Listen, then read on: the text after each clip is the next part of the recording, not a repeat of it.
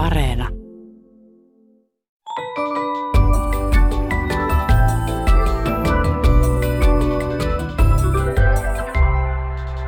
Hei, tämä on Aristoteleen kantapää, ohjelma kielen ja todellisuuden väliseltä harmaalta alueelta ja minä olen Pasi Heikura. Tänään tutustumme vatsasta puhumisen tekniikkaan ja historiaan, vertailemme lukuja Sutton Okso ja Helvetin 16 sekä ihailemme suoraa tietotekniikkapuhetta. Tietotekniikka on nykypäivää ja sen avulla olemme voineet jättää jäähyväiset kankeille byrokraattisille toimintatavoille. Hyvä esimerkki tästä on julkisen hallinnon palvelut ja asiointikanavat yhdistävä suomi.fi-sivusto. Kuulijamme nimimerkki Suorat sanat lähetti meille otteen sivuston tietosisällöstä käyttäjilleen.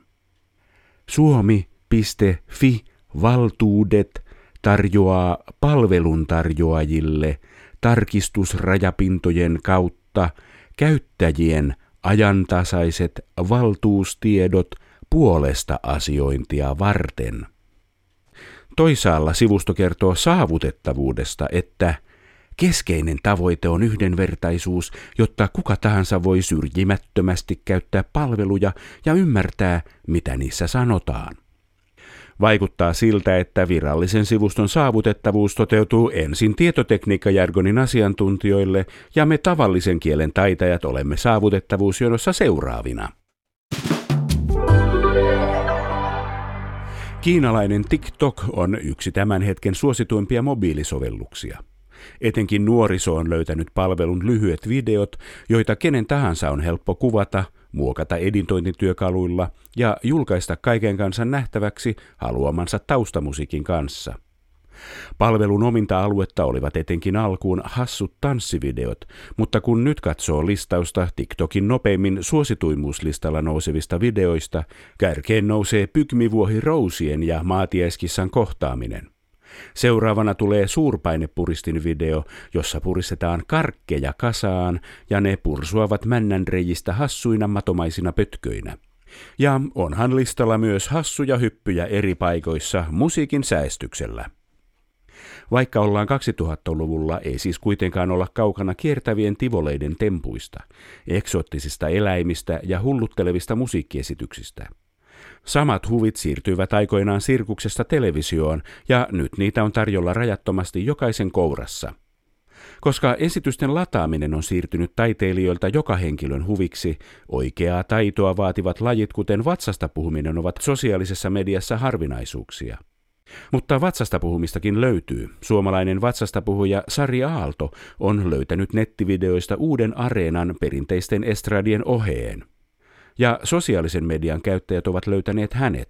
Aallolla on TikTokissa yli kolme miljoonaa seuraajaa. Puhuminen on hopeaa, vaikeneminen kultaa, mutta entä vatsasta puhuminen? Onko vatsasta puhuminen vaikeaa vatsasta puhumistaiteilija ja somevaikuttaja Sari Aalto? Kyllä vatsasta puhuminen on aika vaikeaa. Sitä taitoa ei ihan helpolla saa haltuun. Mutta sinulla se on. Mikä sinun vatsasta puhumishistoriasi on?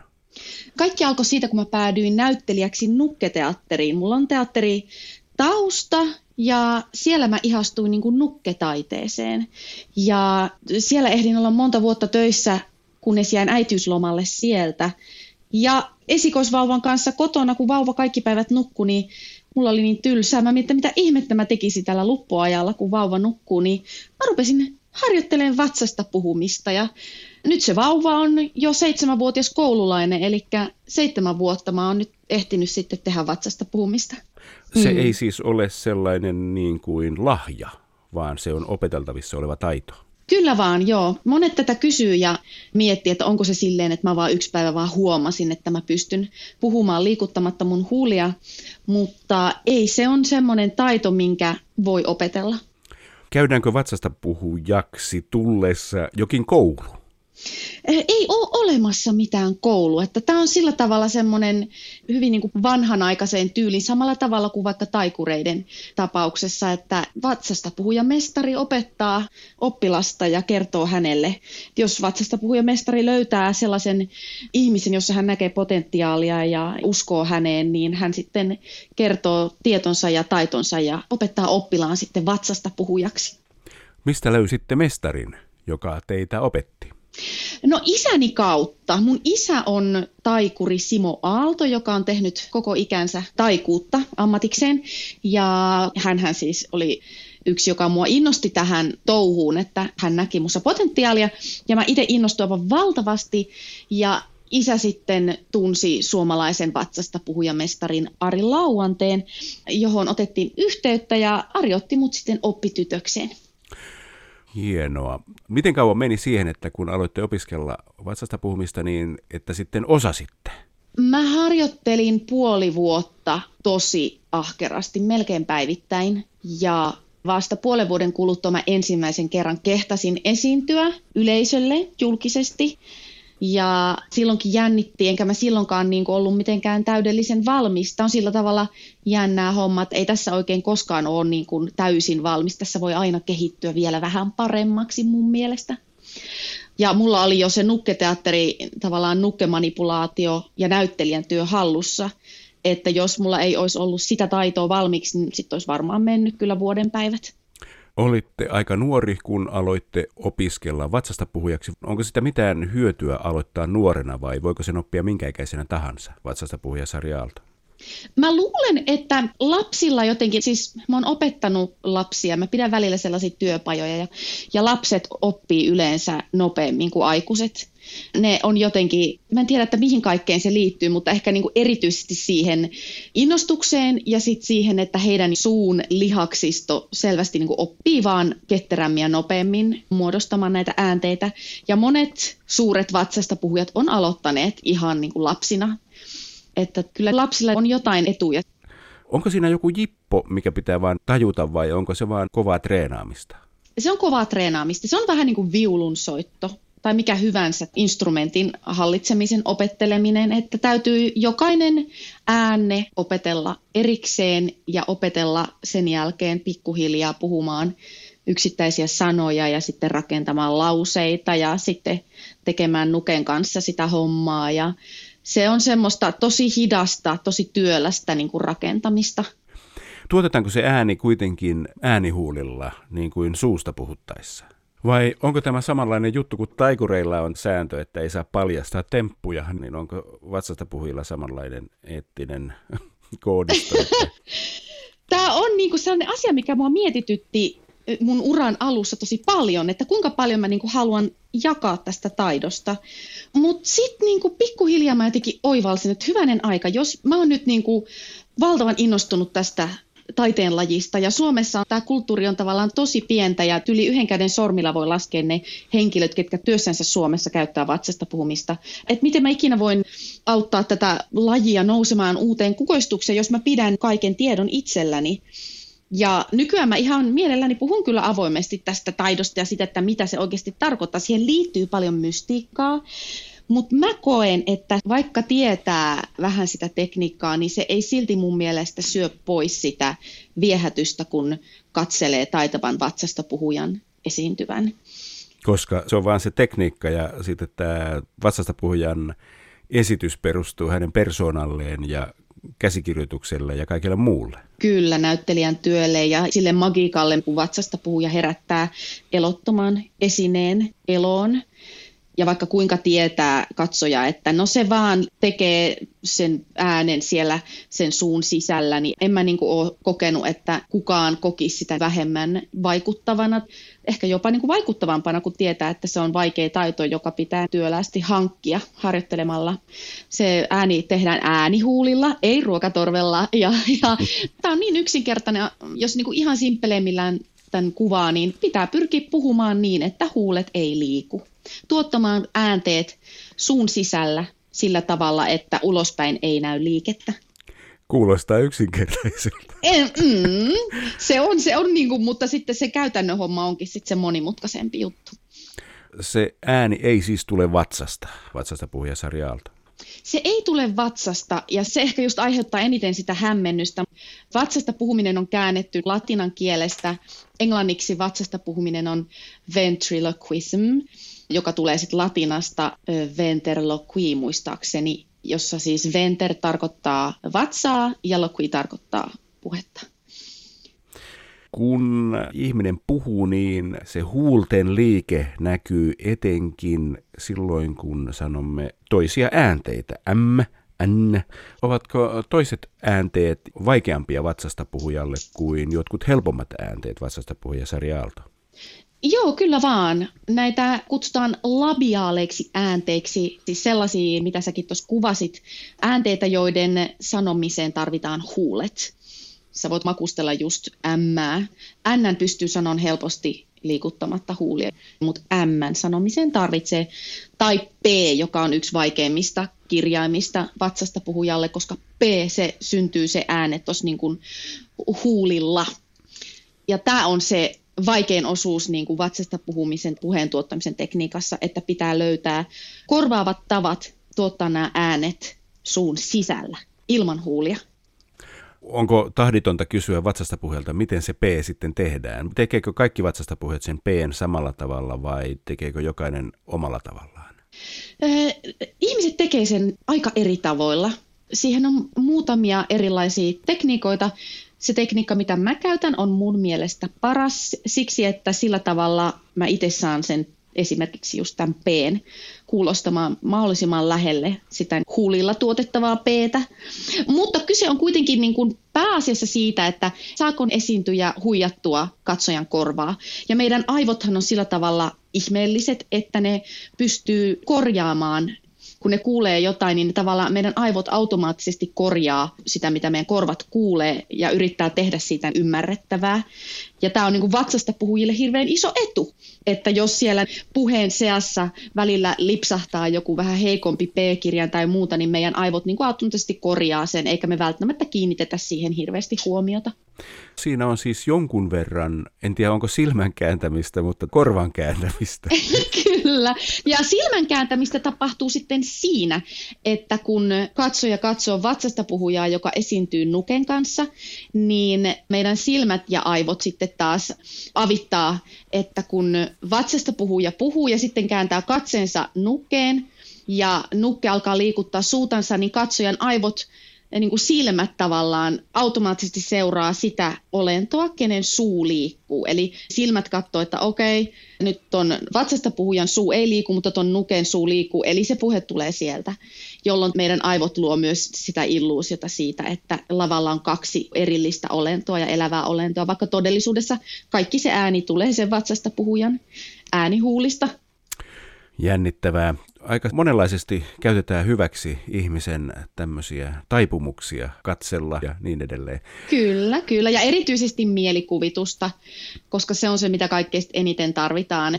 Koira esimerkiksi ei pysty huijaamaan vatsasta puhujan nuken kanssa. Sillä on niin tarkat korvat, se kuulee kyllä, että mistä suunnasta se puhe tulee ja sitä ei kiinnosta niin kuin nuken louskuvat leuat ollenkaan.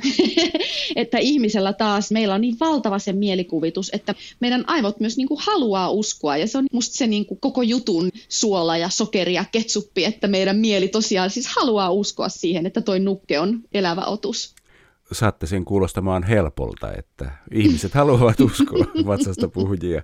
Mutta palataan vielä tähän p Voinko nyt pyytää teitä lausumaan p suusta puhuen ja vatsasta puhuen? Tai sanotaan nyt vaikka pepperoni pizza, jos yksi ääne sinänsä on hankala. Vatsasta puhuja Sari Aalto. No ootas, mä otan tästä mun jonkun nukkehahmon käteen, niin Minä katson mä saan, häntä. Mä saan niinku, mulla, no niin, tässä on nyt mulla, itse mulla on kädessä sukka. Mä tykkään tehdä nukkeja silleen kaikenlaisista myös tämmöistä arkisista esineistä, niin sukastahan saa hirveän nopeasti nuken, niin moikka vaan. Hei vaan!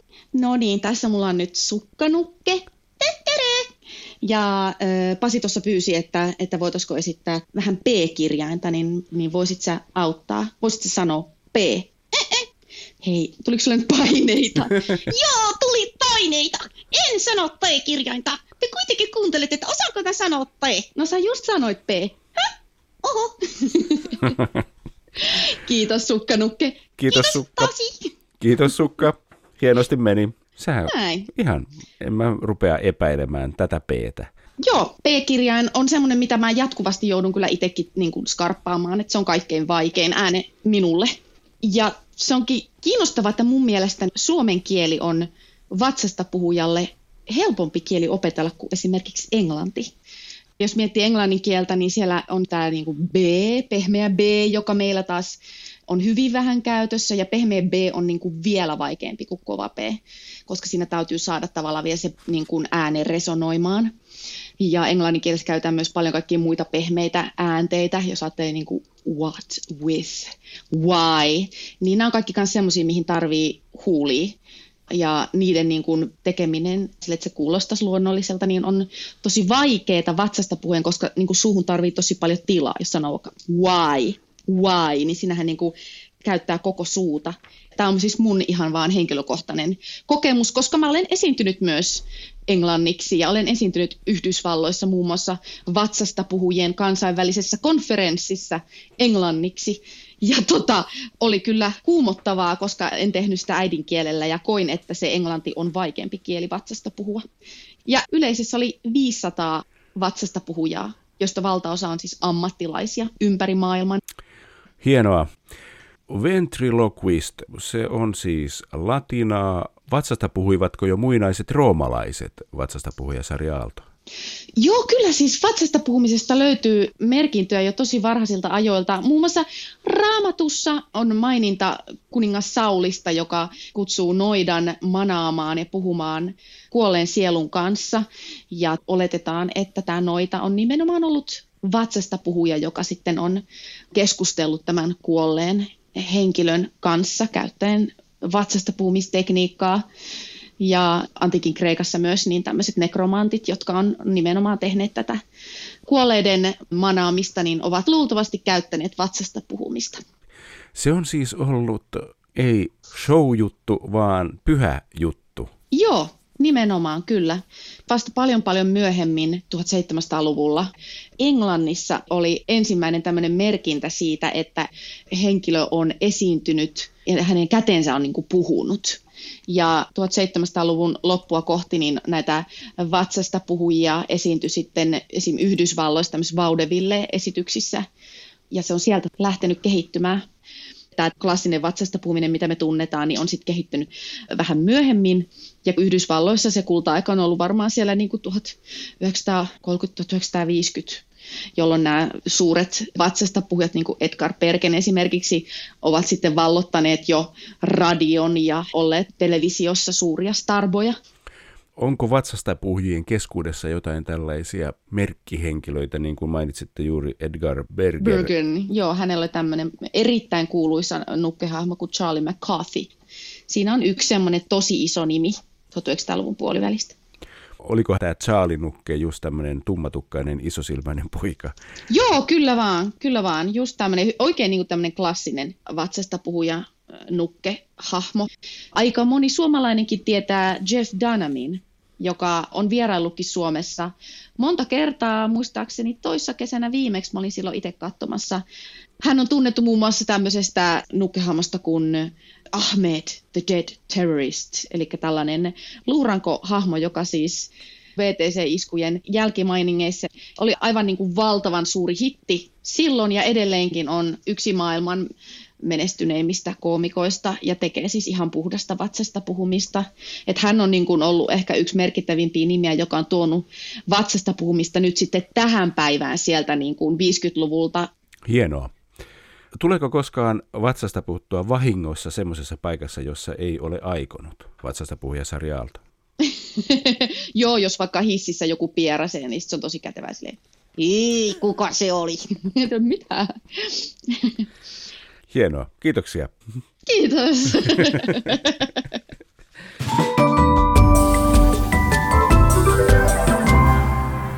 Kansa on taas puhunut. Iltasanomien viihdesivuille ilmestyy joulukuun puolivälissä otsikko, joka kertoi Alma Hätönen julkaisi kuvan Jaakko Rakkaansa Kainalosta. Nimimerkki Niuhottaja huomasi otsikon, joka sai hänet miettimään – Kuvaa kainalosta ei kuitenkaan ollut, vaan heidän yhteiskuvansa. Olisiko tekstin pitänyt kuulua rakkaansa kainalossa? Niuhottajan tarjoama vaihtoehto olisi ehkä parempi, mutta otsikkomuotoon julkaisi kuvan Jaakko rakkaansa kainalossa liittyy siihenkin pieni väärinymmärtämisen mahdollisuus. Hätönen tuskin julkaisi kuvaa juuri siellä kainalossa, vaan hän mahdollisesti vetäytyy kuvan oton jälkeen muualle, valitsemaan kuvalle filtteriä ja miettimään siihen sopivaa tekstiä. Sitä on vaikea arvioida, onko julkaisu tehty niin sanotusti ketun häntä kainalossa. Tässä tapauksessa tuskin on tarvetta epäillä vilpillisyyttä, vaikka sosiaaliseen mediaan laitetuissa kuvissa käyttäjät joskus esittävätkin jotain muuta kuin mitä tosiasiassa ovat tai ajattelevat. Tällainen pääkainalossa otettu kuva voi kuitenkin herättää katsojassa erilaisia huolia. Joku voi esimerkiksi miettiä, olisiko aihetta konsultoida jopa lääkäriä, sillä suomalainenhan ei mene lääkäriin kuin vasta pääkainalossa. Nykykoulu pilaa nuorison, se on ollut meille kaikille selvää jo niistä ajoista, kun ensimmäinen antiikin Kreikan kouluuudistus tehtiin. Välillä kuitenkin tuntuu siltä, että myös kodeissa ja nuorison kaveripiirissä osataan pilata äidinkielen osaaminen, kun aivan selvien sanojen merkitys on monelta hukassa. Kuulijamme nimimerkki 007 äidinkielessä luki marraskuussa Ylen juttua Sean Connerin menehtymisen aiheuttamista reaktioista maailmalla. Juttu kertoi, miten kirjailija Stephen Kingin twiitti Connerista oli tulkittu sarkasmiksi, ja niinpä Kingin twiitti on kirvoittanut joidenkin ihmisten mieliä. Nimimerkki 007 äidinkielessä ällistelee. Kirvoittanut. Lieneekö tarkoittanut niin, mitä ihmettä kirjoittaja lienee yrittänyt tarkoittaa? Aristoteleen kantapään mielensä pahoittamisfraasien pääkarvalakki äimistelee samaa. Kirvoittaminenhan merkitsee irrottamista ja vapauttamista, ja tavallisesti se tarvitsee kohteen. Kirvoittaa naurut tai kirvoittaa kahleet. Mutta mitä tarkoittaisi vapauttaa mieliä? Onko sittenkin haettu ilmausta pahoittanut mieliä? Kysymys jää leijumaan ilmaan ilman vastausta, koska julistamme kirjoittajan syylliseksi tarpeettoman mystiikan levittämiseen herkkäluontoisessa asiassa. Rangaistus tämmöisestä on tietenkin nauttia valvotuissa olosuhteissa kaksi martiinia, ravistettuna ei sekoitettuna, ja seurata, kirvoittaako se kielen kannat. On itsestään selvää, että eri kielet käyttävät erilaisia sanoja samojen ilmiöiden ilmaisemiseen. Mutta joskus eri kielet käyttävät samaa tarkoittavissa yhteyksissä jopa eri numeroita. Näin kirjoittaa kuulijamme nimimerkki suomenruotsalainen kielipuoli. Näin suomenruotsalaisena kielipuolena olen ihmetellyt, miksi suomen kielen sanonnan helvetin 16 ruotsinkielinen vastine on shutton okso. Kenellä petti laskupää, kun sanontoja laadittiin? Hyvä kysymys. Helvetin 16 on ruotsiksi tosiaan 17 myös. Kotuksen kielitietäjä Taru Kolehmainen sivusi aihetta joitain vuosia sitten kirjoituksessaan, joka pohti, mitä tarkoittaa viis sanonnassa viis siitä. Hän toteaa, että Ruotsin vastaavassa sanonnassa lukusana ei viittaa viiteen, vaan seitsemään tai jopa seitsemääntoista. Kolehmainen päätyy toteamaan, että olisiko niin, että tärkeämpää kuin lukusanojen tarkka käännösvastaavuus on niiden herättämien äänenmielteiden samantapaisuus. Shutton sanassa on samaa voimallista suhinaa kuin paljon alatyylisemmässä voimasanassa sheet. Suomen 16 on äänteellisesti ainakin vähän lähempänä shutton sanan tehoa kuin tarkka käännös 17 olisi. Eli tämä kielikysymys ei ole numerotieteen alaa, vaan se on vertailevan kuulokuvatieteen tutkimuskohde. Tässä kaikki tänään. Jos silmäsi sattuu tai korvasi särähtää jokin lause tai sana, ilmoita asiasta Aristoteleen kantapäälle sähköpostilla osoitteeseen aristoteles.yle.fi tai lähetä viesti ohjelman Facebook-sivun kautta. Vastaanotin kuulemiin ensi viikkoon.